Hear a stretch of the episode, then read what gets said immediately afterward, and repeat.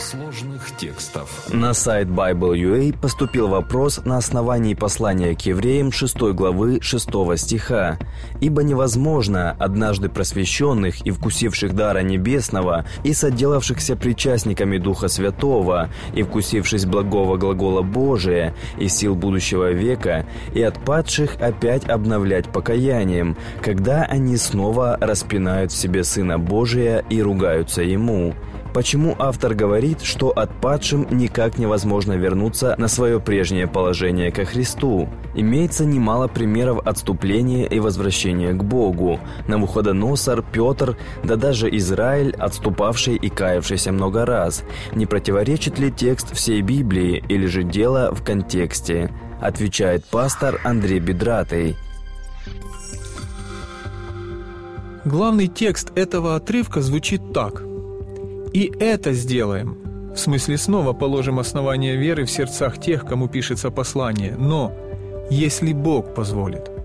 Послание к евреям, 6 глава, 3 стих. Главная мысль не в том, что если отступил, то обязательно у него уже нет возможности покаяться.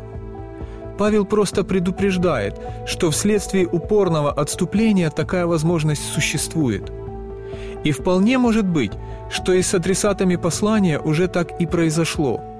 Но дальше есть слова надежды.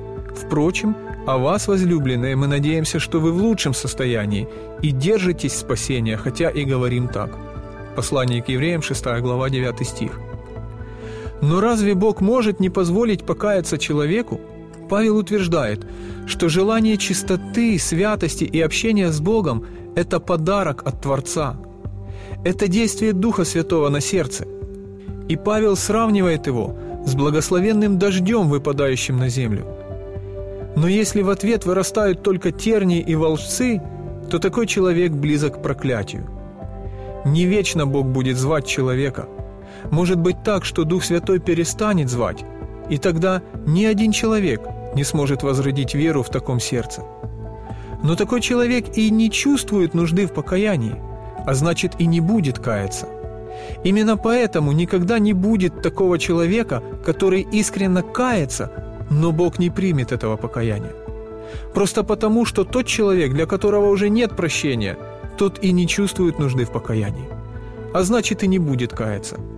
Но если человек чувствует нужду, то значит это Господь его зовет, а значит ждет и примет. До тех пор, пока я чувствую нужду святости и общения с Богом, это означает, что Господь меня зовет. Надежда еще есть.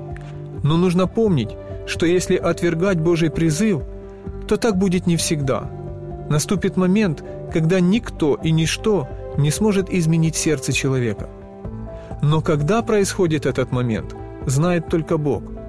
Поэтому мы, как и Павел, должны проповедовать всем людям на земле, без исключения – и надеяться на их обращение.